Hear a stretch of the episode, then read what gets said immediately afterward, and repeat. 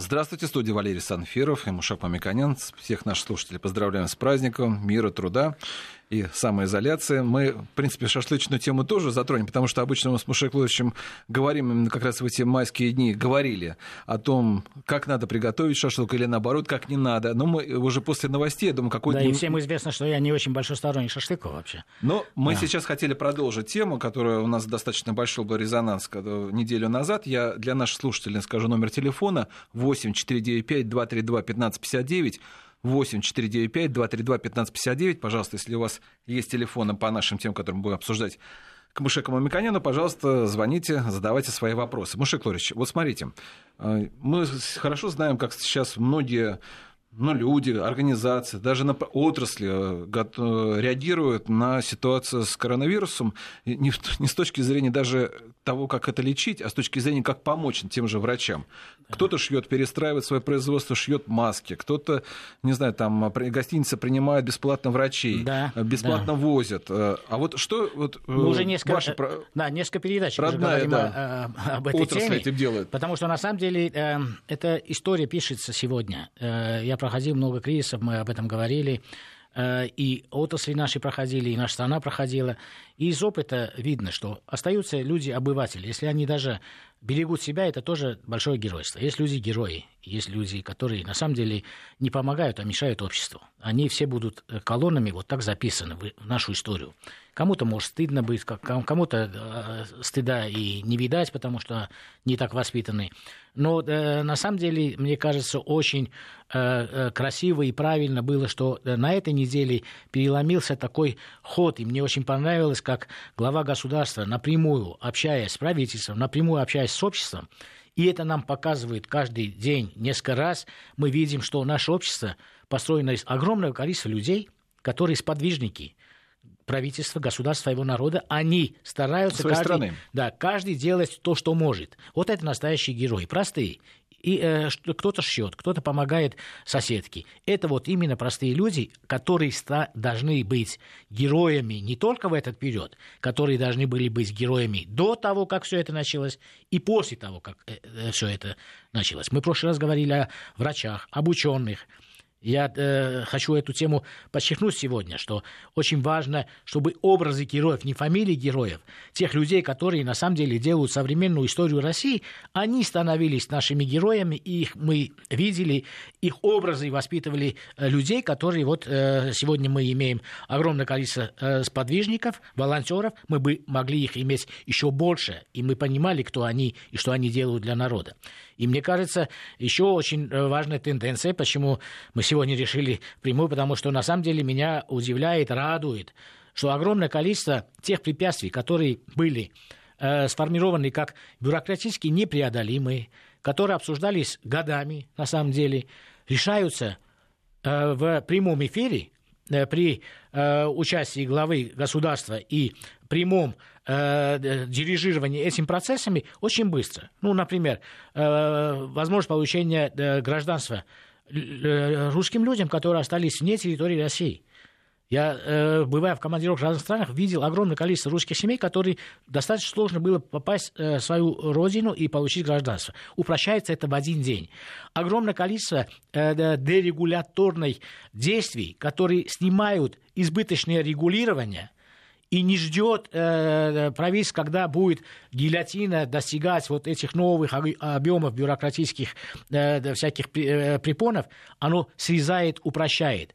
Но люди делового мира, я не хочу углубляться в эти термины определения, люди делового мира видят, что на самом деле упрощается взаимоотношения с банками, упрощается взаимоотношения бизнеса и государства. Но это же все можно было сделать до этого. Как у Жванецкого, в войне победим. Не обязательно должна быть война. Сейчас, слава богу, не война. Но мне кажется, вот та тенденция, которая сейчас задан такой деловой тон преобразований, стойкости, мобилизованности общества, мне кажется, очень важно сохранить и после того, как мы выйдем с этого трудного периода карантина. А надо сохранять? Может быть, просто это кризисные меры были? Нет, это не кризисные меры. Если мера поощряет развитие бизнеса, развитие человеческого капитала, развитие охраны здоровья человека, дает ему знания, каким образом беречь себя, беречь своих престарелых родственников, как относиться к соседу. Это вечные ценности, о чем и говорил глава государства, что это генетический код, наш культурный код действия народа, который прошел эту трудную историю. И поэтому, наоборот, как раз нужно это сохранить, нужно переоценить, как мы жили до этого, когда все упиралось в глобальную бюрократию, ничего невозможно было преодолеть. Но и в этот период, мы в прошлую передачу говорили на эту тему, находится огромное количество отраслей, предприятий, которые не так много пострадали на самом деле. Есть, конечно, отрасли, которые очень пострадали. Вот, например, у меня сердцем крови обливается наш любимый Аэрофлот. Это лучшая компания, мировая компания. Она по определению, потому что бизнес, который она ведет, по определению встал временно. Да? Но есть отрасли, которые не пострадали, люди едят. Пищевая промышленность, сельское хозяйство в целом, она не считается пострадавшей и не пострадала в той степени, в которой пострадали другие отрасли. И поэтому, если мы все в одном ряду, и кто-то получает больше или меньше ранения, эту нагрузку должны брать на себя другие люди. Проявить инициативу. А каким образом проявить инициативу? Благотворительными действиями.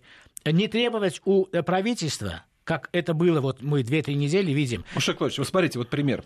Многие магазины, и вот сейчас тем более, проверяют все сроки годности. Но сколько у нас говорилось о том, что вот эти продукты, которых истекает срок годности, не истёк, а истекает. Да. Просто выставлять их, чтобы их забирали. Потому что была как раз вот юридическая преграда, из-за того, что надо было платить производителям налоги, НДС, если не ошибаюсь.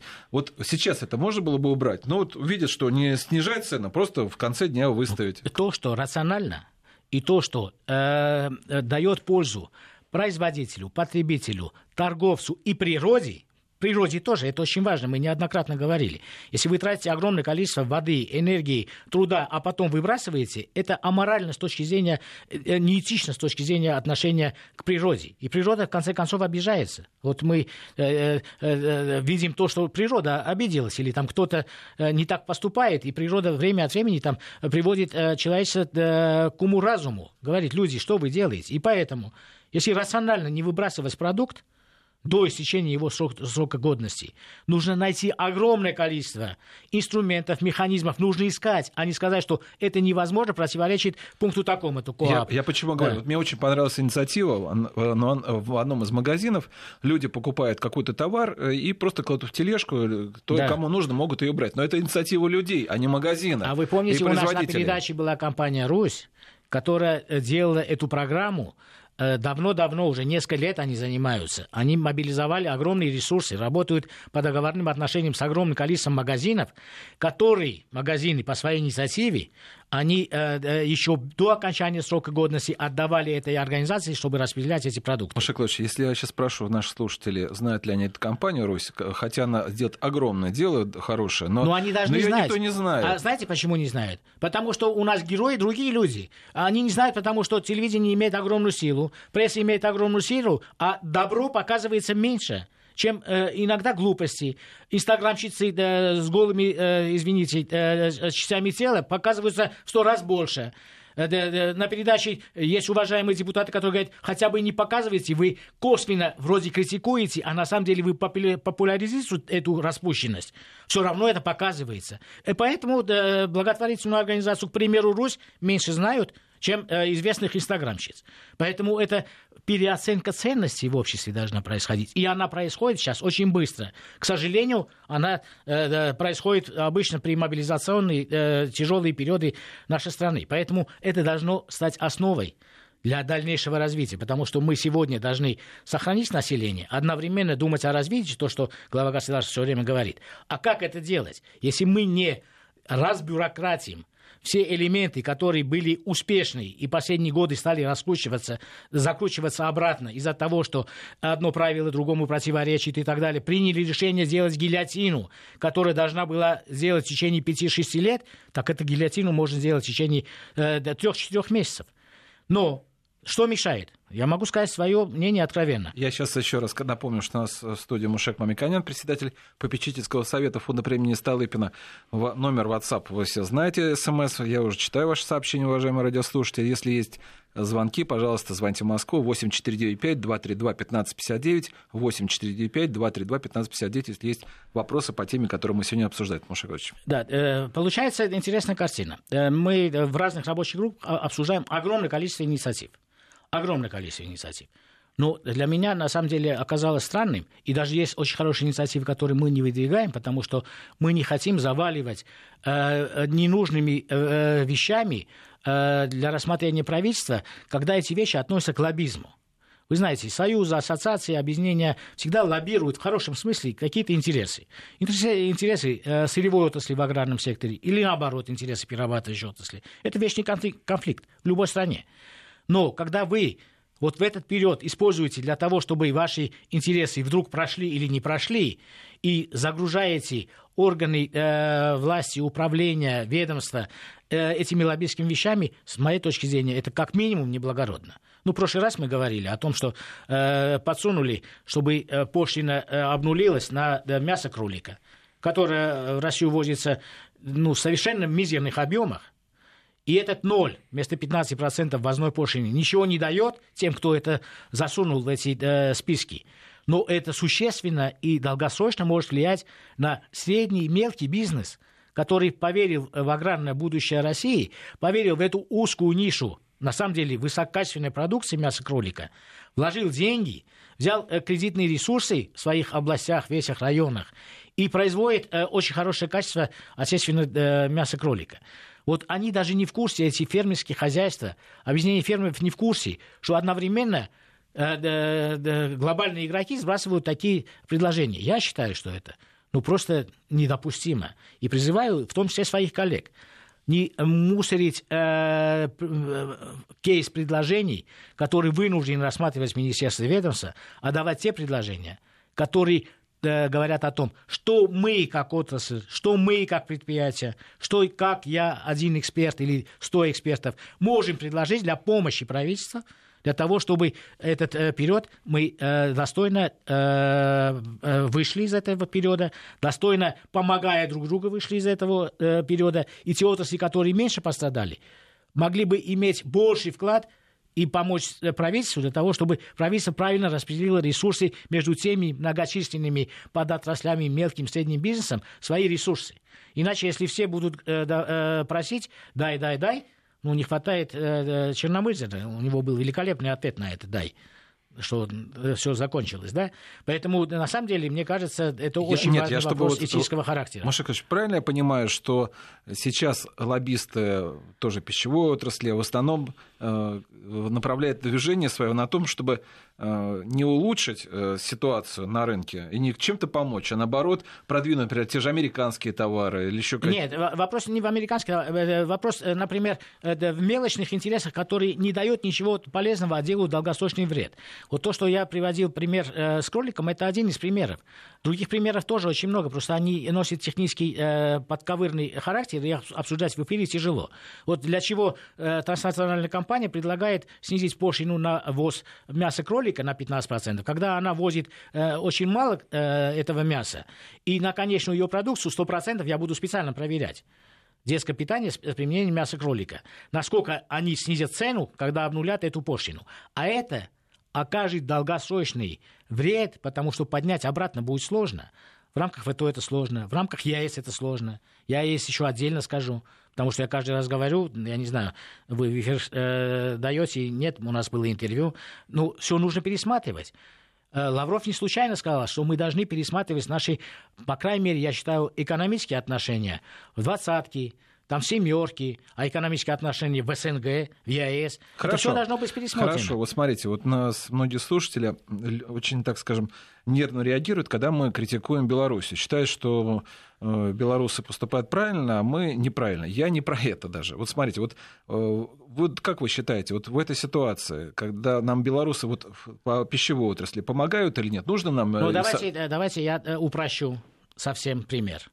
Вот 4 товарища пошли в бой, в разведку. Ну вот 4 товарища, это очень актуально, вот 9 мая. Один белорус, другой русский, третий казах, четвертый киргиз, ну, пятый возьмем армянин. Ну, предположим. Как в анекдоте, а почему виновата Украина? Украину не упомянули. А я сейчас скажу, почему. Украина не входит в ЕАЭС. Вот я очень уважительно отношусь ко всем этим народам. Ко всем народам. Хотя я считаю себя гражданином СССР. Но, смотрите, мы же не критикуем народ. Мы не критикуем, что они в общем нашем союзе. Наоборот, мы это приветствуем. Но когда ранение получает один из вас, ну, возьмем командир, русский командир. Россия. За общее дело белорус говорит, ты не хочешь у меня йод купить? У меня йод есть во время боя. Это умозрительно представить можно? Нет, невозможно представить. Казах говорит, а не хочешь ли я тебе продам бинт? Это умозрительно представить невозможно. Теперь, когда Россия билась в 2012-2013 году за то, что невозможно, чтобы страна СНГ, Украина, подписала соглашение о едином экономическом пространстве ЕС, она билась не за свои экономические интересы, она билась за экономические интересы всех стран, входящих в СНГ и в ЕАЭС. И вместо того, чтобы эти страны одновременно с Россией предъявляли свои претензии, предлагали европейскому сообществу сесть за общий стол переговоров. Всего-навсего Россия просила сесть за стол переговоров и хотя бы этапность этого перехода определить. Потому что получалось бы так, что мы имеем сквозняк, коридор. Все можно привозить в Украину, а после этого на российский рынок. Это ущерб российским предприятиям. Российские предприятия теряли бы свои рабочие места, свои рынки и так далее, и так далее. Но никто не присоединился. Когда Россия получила санкции, вследствие этого конфликта, и применила контрмеры, контрсанкции, никто не сказал, вы знаете, мы в едином экономическом пространстве. Если у вас есть контрсанкции, мы должны также единообразно действовать для того, чтобы у нас был сохранен единый таможенный союз. Ну как может быть так? Если Россия не принимает мясомолочную продукцию с Европы, Северной Америки, а другие страны применяют, это означает, что все равно они могут переработанную продукцию отправить к нам. И поэтому это, по крайней мере, нечестно и несправедливо с точки зрения экономических отношений. Поэтому, если эти страны не присоединились к России контрмерам, то они, с моей точки зрения, сделали большую ошибку. Россия слишком снисходительна с экономической точки зрения, что не усугубляет этот вопрос, потому что у нас политические объединения, много других задач терпит, но это на самом деле недопустимо для бизнеса российского. Российский бизнес уступает свои рынки, потому что эти страны свою пользу, а как получилось? Это же не вред был бы для Беларуси, когда бы Беларусь сказала, мы тоже закрываем наш импорт мясной, молочной продукции из Европы, из Америки, для того, чтобы помочь нашему белорусскому, казахскому, киргизскому, армянскому производителю, здесь слово «производитель» — это ключевое слово, подняться на основе новых условий. А они поддержали спекулятивный бизнес или бизнес, который делает легкую переработку. Значит, можно везти молоко, высушить, отправить в Россию. Можно получить молоко из Польши, самим выпить это молоко, а свое молоко отправить в Россию. А российские производители где? Где интересы России в целом глобально? И поэтому, на самом деле, если мы идем все вместе в один путь, эти 5 воинов пошли, и один из них ранен по причине того, что он борется за интересы всех, то все как-то должны проявить солидарность или логику, или такт. А получается, мы и уступаем, и кроме этого еще вместо благодарности и спасибо, и поклоны получаем еще укоры. То одни, то вторые. Поэтому я считаю, что это гласно не может сказать чиновник или тот человек, который на государственной службе. А эксперты, по крайней мере, должны так сказать. Ну, а вы вот предлагаете, хорошо, Мушегович, вот сейчас, вот что, нам сохранять... Я предлагаю странам ЕАЭС помочь своим аграрным секторам присоединиться к российским контрмерам и поднять свои аграрные сектора на конкурентоспособном принципе, как вот в России сделано, да, а не сохранять спекулятивный капитал в своих странах, который может использовать их страны как коридор. Всего-навсего предлагаю этим государствам помочь своим крестьянам. Всего-навсего, если уж упростить до этой степени. И кроме того, вот мы обычно показываем, когда речь зашла про Украину, я про Украину слишком много знаю, но обычно не говорю, но на самом деле, когда был спор относительно того, Украина идет в Евросоюз, в ассоциацию с Евросоюзом или нет, на самом деле деловые сообщества, эксперты писали письма Министерства экономического развития, правительства Российской Федерации о том, что государство, посмотрите, а как будет завтра? Вот, например, одно из писем я писал в 2011-2012 году. Мы говорили, а как мы можем смотреть на ситуацию, когда мясо будет возиться дешевое, беспошлинное, субсидированное из Польши и других стран Евросоюза, и перерабатывается это будет на Украине, оттуда будет сюда поставляться готовая продукция. У нас разрушится мясоперерабатывающая промышленность. Эти письма писали и другие производители. Кондитерская промышленность, сахарной промышленности. Это был экономический вопрос. А почему Украина могла это делать? Потому что она является членом СНГ. А если вы член СНГ, то вы имеете по двусторонним правительственным договорам льготное право без оплаты тех высоких пошлин, которые ограничивают ваш рынок от западных поставок. Вы можете без пошлины или с маленькой пошлиной возить на территорию единого таможенного пространства своей страны. Это был экономический спор.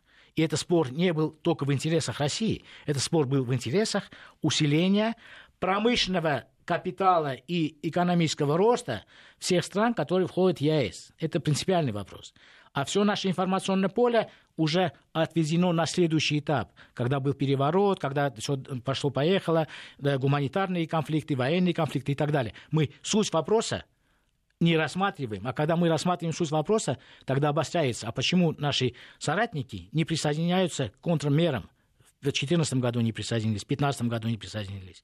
Но это же не говорим, что делайте и себе хуже, чтобы было как у нас. Нет, мы говорим, сделайте себе лучше, потому что российская промышленность, сельскохозяйственная в первую очередь и пищевая в первую очередь показали, что в этих условиях мы создаем предприятия, которые имеют очень высокую конкурентоспособность. И мы стали экспортировать продовольствие, не только сырье, а продукты высокого передела, кондитерской промышленности, молочной промышленности, мясной промышленности. Поэтому это важный пример. Мы очень любим, хотим, чтобы они тоже развивались по правильному промышленному пути. Это Мушег Мамиконян. Уже после новостей мы продолжим обсуждение.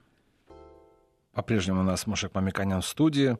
Как в отличие от большинства других наших авторов, они, которые сейчас на удаленке находятся, но Мушег Лорович работает у нас пищевик, поэтому у него такое право есть, свободное пересечение, но с соблюдением всех, естественно, норм. Мы все обработали здесь в студии. Я напомню, телефон 8495-232-1559, 8495-232-1559 прямого эфира, звонки я тоже по WhatsApp все читаю, что спрашивают наши слушатели. Я хотел бы, вот, Мушег Лорович, продолжить тему, которую, с чего мы начинали, по поводу, чем пищевая отрасль может помочь нам в борьбе с коронавирусом. Почему пищевая и сельское хозяйство должны помочь? Это очень важно, потому что это стабильные относительно отрасли. Потребление будет колебаться, уменьшаться, увеличиваться, но в целом это стабильно. Да, в период кризиса во всех странах происходит некоторое снижение дорогих типов продуктов, как животные белки, что очень плохо для получения насыщенных с биологической точки зрения продуктов питания. Продукты питания имеют биологическую и энергетическую ценность. Если вы помните, я просил вам информацию вывесить на сайт. Энергетическая стоимость или энергетическая ценность продукта – это калории. Но не всем нужны калории. Важнее биологическая ценность, содержание белка. А белковая часть самая дорогая. И поэтому в этот период, из-за того, что это дорого, эти продукты прямо или косвенно человек при покупке выбирает и хочет подешевле, он покупает белка, то есть биологической ценности чуть меньше. Это колебание характерно для любой отрасли. Почему аграрный сектор, почему пищевая промышленность, почему мясная промышленность должны выступить с инициативой, и есть огромное количество таких инициатив внутри отрасли, которые на самом деле помогают там, и всегда это было. Например? Мясная, например, еще до кризиса, ну, я могу сказать из моего личного делового опыта примеры, когда 90-е годы были сложные годы. Мы помогали консервной продукцией сибирским маленьким городам, градообразующим предприятиям, которые остановились из-за того, что крупные заводы остановились вместе с своими котельнями. В 2015 году к нам обращались фонды. Я сам покупал консервы, отдавал этим фондам для того, чтобы они поддержали тех подопечных, которые они курируют. И каждый раз именно консервная продукция является в этом смысле очень важная продукция для того, чтобы направить, логистику организовать в те недоступные места, куда обычная продукция не доходит туда. Почему именно мясная промышленность? Потому что последние 20 лет, на самом деле, начиная с 2003 года, российское государство применяло огромное количество инструментов мер тарифного, нетарифного регулирования. И ежегодно, слушайтесь в эту цифру, около 250-330 миллиардов рублей бюджетных денег давало на субсидирование, чтобы дешевые деньги были для производства и фермерам, и крупным предприятиям. И этот накопленный потенциал промышленный, сырьевой, сейчас является огромной силой, огромной возможностью, но одновременно и определенным недостатком, потому что это сырье куда-то нужно деть. И на экспорт мировая торговля немножко снижается, и мы куда должны деть? И тут возникает конфликт с первой частью нашего разговора. Мы должны и можем, и будем, естественно, огромное количество этого сырья продавать странам ЕС. И там возник конфликт. Они будут покупать по импорту или будут покупать у нас. Российский производитель сегодня настолько конкурентен, что он вытеснит импортеров с этих рынков, с рынков ЕС. И в этом случае получится так, что у нас балансы между этими странами будут ухудшаться в пользу России. Понимаете? И поэтому я говорил, что это стратегическая ошибка была 2014 года, когда эти страны поддержали свой спекулятивный, а не промышленный потенциал, промышленный капитал. И их предприятия, не все, конечно, в большей степени менее конкурентоспособны по цене, по международным коэффициентам конкурентоспособности, чем российские производители. Поэтому это вопрос часа X. Экономические интересы России в аграрном секторе, они распространяются на более широкое пространство, чем это было еще год-два тому назад, и чем мы предполагали, что будет в 2021 году или 2023 году. Потому что время сжалось. Международная торговля не так быстро будет покупать наши продукты, а у нас избытки продовольствия. Мы должны тщательно планировать, куда их распределить. Вот цена на свинину, я вот недавно вот цифры смотрел, вы знаете, что цена свинины в оптовых каналах, это наше свиноводство, огромные капиталы туда вложены, в этом году на 10-15% будет ниже, чем в прошлом году. При том, что часть затрат – это долларовые затраты. Там комбикорма, там определенные там, ингредиенты в комбикорма, витамины, например, мы не производим. Да? Это будет удорожаться. И при этом у нас цена очень конкурентна с точки зрения мировой конъюнктуры. И куда эта продукция пойдет? Поэтому мы должны этой продукцией в первую очередь обеспечить экспорт в страны ЕС. И будет здесь определенная конфликтность. Мушег, я вот просто для уточнения, смотрите, тут несколько направлений. Вот первое, чисто благотворительность, когда вот мы видим, что многие сейчас помогают людям, которые оказались пожилым, у кого мало, нету дохода, чтобы не, как-то что-то сгладить, но дают в основном углеводы. Это макароны, там, да. Вы говорите, что наша промышленность готова, например, давать белки. Да, это конечно, тоже мясо, рыбу. Да. Это на благотворительной чисто основе или просто дешевле продавать? Ну, да, у нас был подготовлен целый пакет документов, когда мы говорили, что наша консервная промышленность загружена сегодня на 60%. Ее мобилизационные возможности, то есть если ее загрузить, она может сделать огромное количество консервов, которые хранятся около 3 лет. И то сырье, которое сегодня у нас в избытке, мы могли превратить уже в полностью готовую продукцию, которая мобильно могла быть для гуманитарных целей, для участия в Организации Объединенных Наций в тех программах, в которых Россия участвует, для внутреннего распределения. Кто потерял работу, не может сейчас. Да. Это очень важный компонент. Это сила, которая накоплена не потому, что предприятия создали излишние мощности. Эта сила как раз была накоплена за счет того, что государство целевым образом вкладывало в аграрную экономику и предприятия промышленной переработки, создало такую сильную базу, начиная с 2003 года, а потом контрмерами, которые государство сейчас может воспользоваться. А вместо этого предложение рассматривать другие предложения. Какой из этих подотраслей дать льготу? У кого сырье подешевле привезти по экспорту, кому там упростить какой-то старый норматив, который не рассматривался. Но есть более глобальные вопросы. Глобальные вопросы — это как раз использование потенциала огромной мясной отрасли для того, чтобы помочь сейчас населению, помочь государству в помощи населения, помочь регионально, где не хватает продукта или где переизбыток продукта, оттуда снять это давление на рынке. Да? Но есть регионы, которые производят огромное количество птицы или свинины. И что они будут делать здесь? Предприятия будут экономически страдать. Они сегодня не страдают, но через месяц будут страдать, потому что мир, экспорт не будет так быстро развиваться. Поэтому и это еще решает вопрос снятия дополнительных объемов. Это же все наше, это все бюджет финансировал, это инвесторы финансировали, это все наше национальное богатство. И рачительным образом отнестись к национальному богатству, использовать его во имя блага, наша задача. Но для этого нужно, чтобы освободить министерство, ведомства от лоббистских отрывочек. Вот дайте это, дайте то, дайте то, дайте то. Они могли системно смотреть более на промышленную политику, и эти решения принимались более разумно, в интересах всех, а не отдельных подотраслей.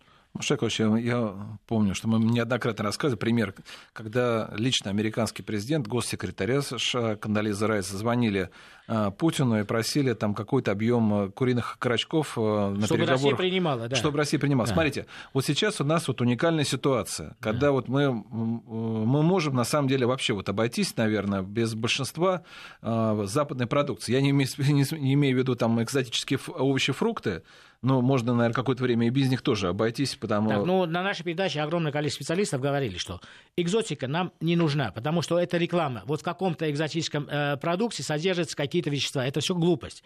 Мы неоднократно с специалистами говорили, что в наших овощах, фруктах, наших сезонных фруктах, ягодах все содержится. Вот имбирь подорожал. А с какой стати имбирь подорожал, когда у нас есть клюква? Клюква — это чемпион. Оксидант, да. Да, по антиоксидантам это чемпион. А имбирь — это, на Спартакиаде выиграл там второй приз, например, да? Ну, что сравнивать, понимаете? Потому что клюква идет в Финляндию на экспорт. Кроме того, что нету пророка в своем отечестве, нету еще пророка в наших продуктах. Наши продукты более сильны. Дикоросы у нас какие, да? А имбирь подорожал. Это странно. Это как раз наша всех вина, что информационное поле фейками и глупостями загружено. Мушег Мамиконян, у нас звонок слушателя. Дайте послушаем. Алексей. Алло, да. Очень интересно, поддерживаю на 90% ваше мнение. Вопрос такой. Я вот несколько раз покупал в сетях, продукцию в наших мясоперерабатывающих заводов. Я даже заводил с предприятия, потому что это есть. Красивая упаковка.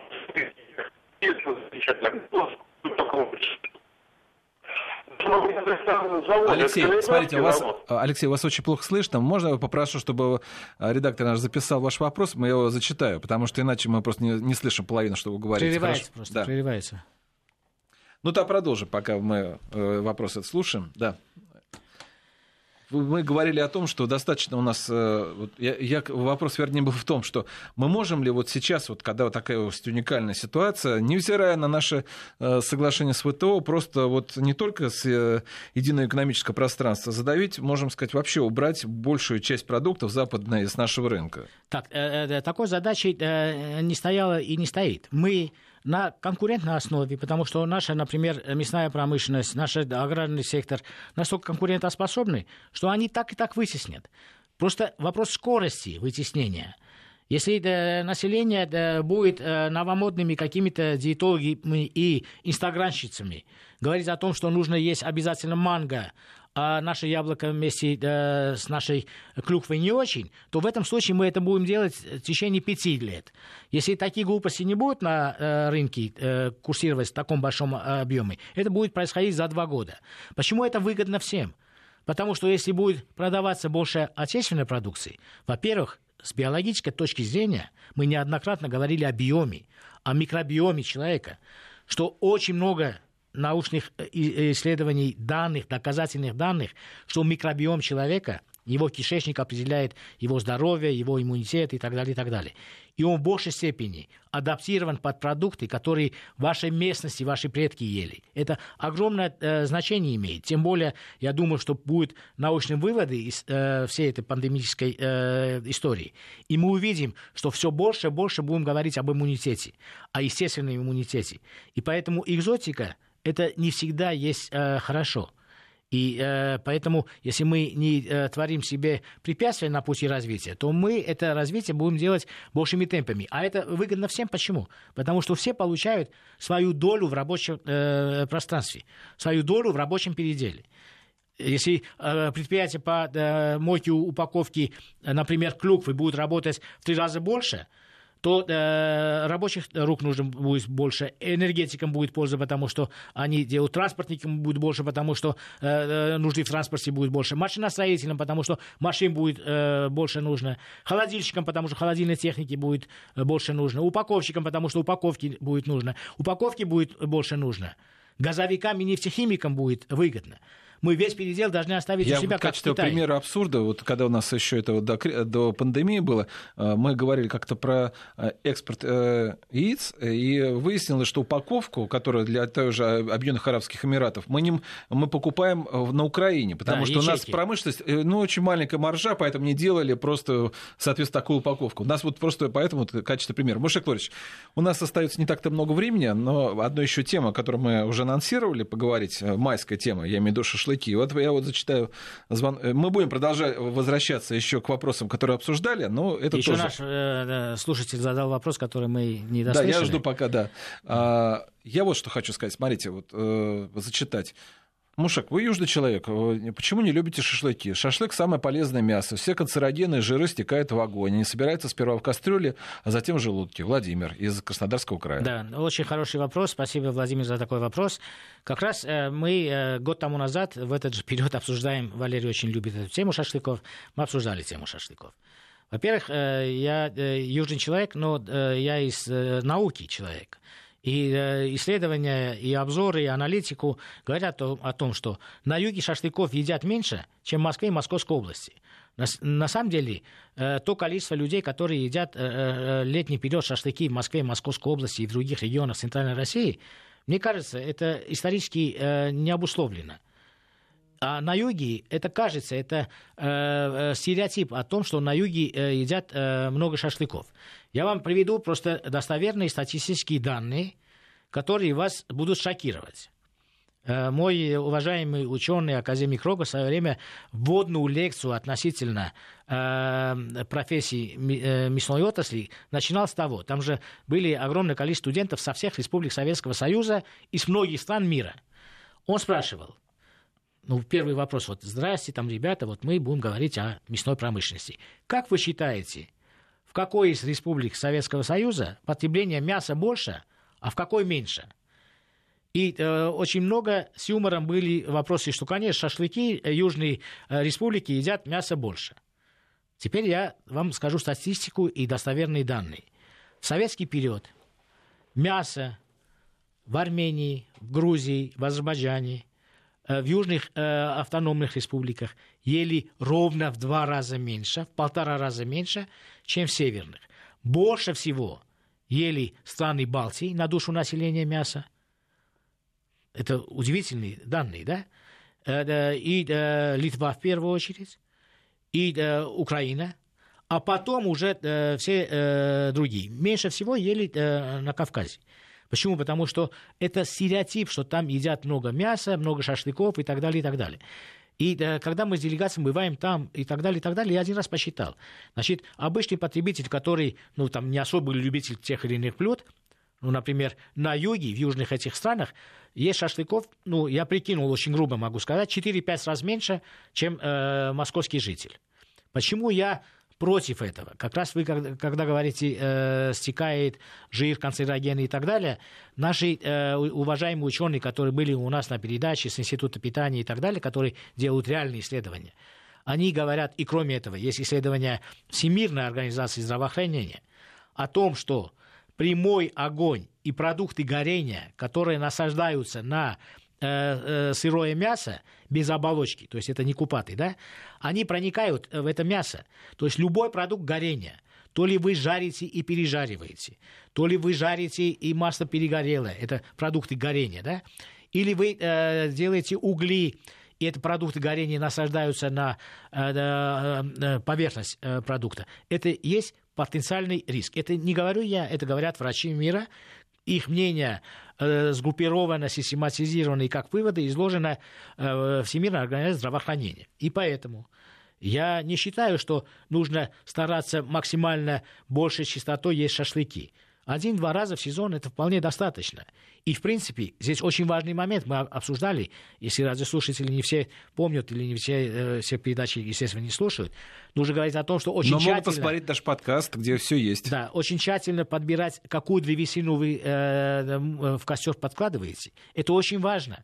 Почему? Потому что если есть смоленистые породы древесины, то в этом случае канцерогенов будет на порядок больше. Это очень опасно. И очень часто мы видим, когда люди просто, ну, лежит там бревно, давайте сбросим это, там паркет где-то лежит неиспользованный, давайте это в костер, хорошо горит, сухой.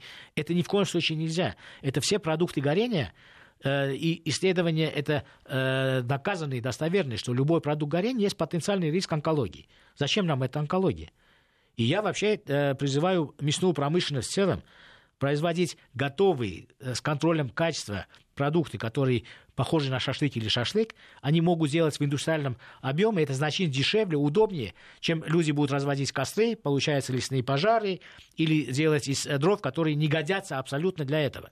Я могу сказать, что мясная промышленность мира и в России использует для копчения, небольшое там копчения, регулируемое копчение, специальные опилки только из твердых пород древесины. Это не случайно, иначе запрещено, иначе это будут избыточные риски. И то это очень умеренное копчение для того, чтобы слегка придать вкус. А шашлыки с точки зрения гигиены питания, с моей точки зрения, ну, достаточно чревато. Я лично 1-2 раза в сезон, если шашлыки поем, и то кто-то если угощает. Хорошо, нет, но угощает, я его показывали фотографию, это шашлыки прекрасные, я даже вот по картинке видно. Но это я хотел вот что уточнить. В таком случае, если люди все равно вот такое, есть желание выехать, май, традиция, вы шашлыки говорите, это вредно. Это, чем заменить? Да, каким продуктом? Огромное количество. Например, можно взять купаты в жарочном шкафу запечь, чтобы не было продуктов горения. Вопрос, можно завернуть в фольгу и в костре делать, обогреть в костре или другой, неважно какой носитель у вас тепла. Главное довести до полной готовности, чтобы это томилось, например. Да? Это тоже очень вкусно и, с моей точки зрения, даже очень, еще более вкусно. Да? Цыпленка завернуть в фольгу, положить там в духовку или в пакет, положить в духовку, это не менее вкусно. Но, по крайней мере, у вас не будет рисков онкологии, те, которые врачи говорят, не я говорю. Поэтому огромное количество продуктов, которые мы забыли. Теперь, что такое шашлыки? А что у нас 50 лет тому назад были шашлыки?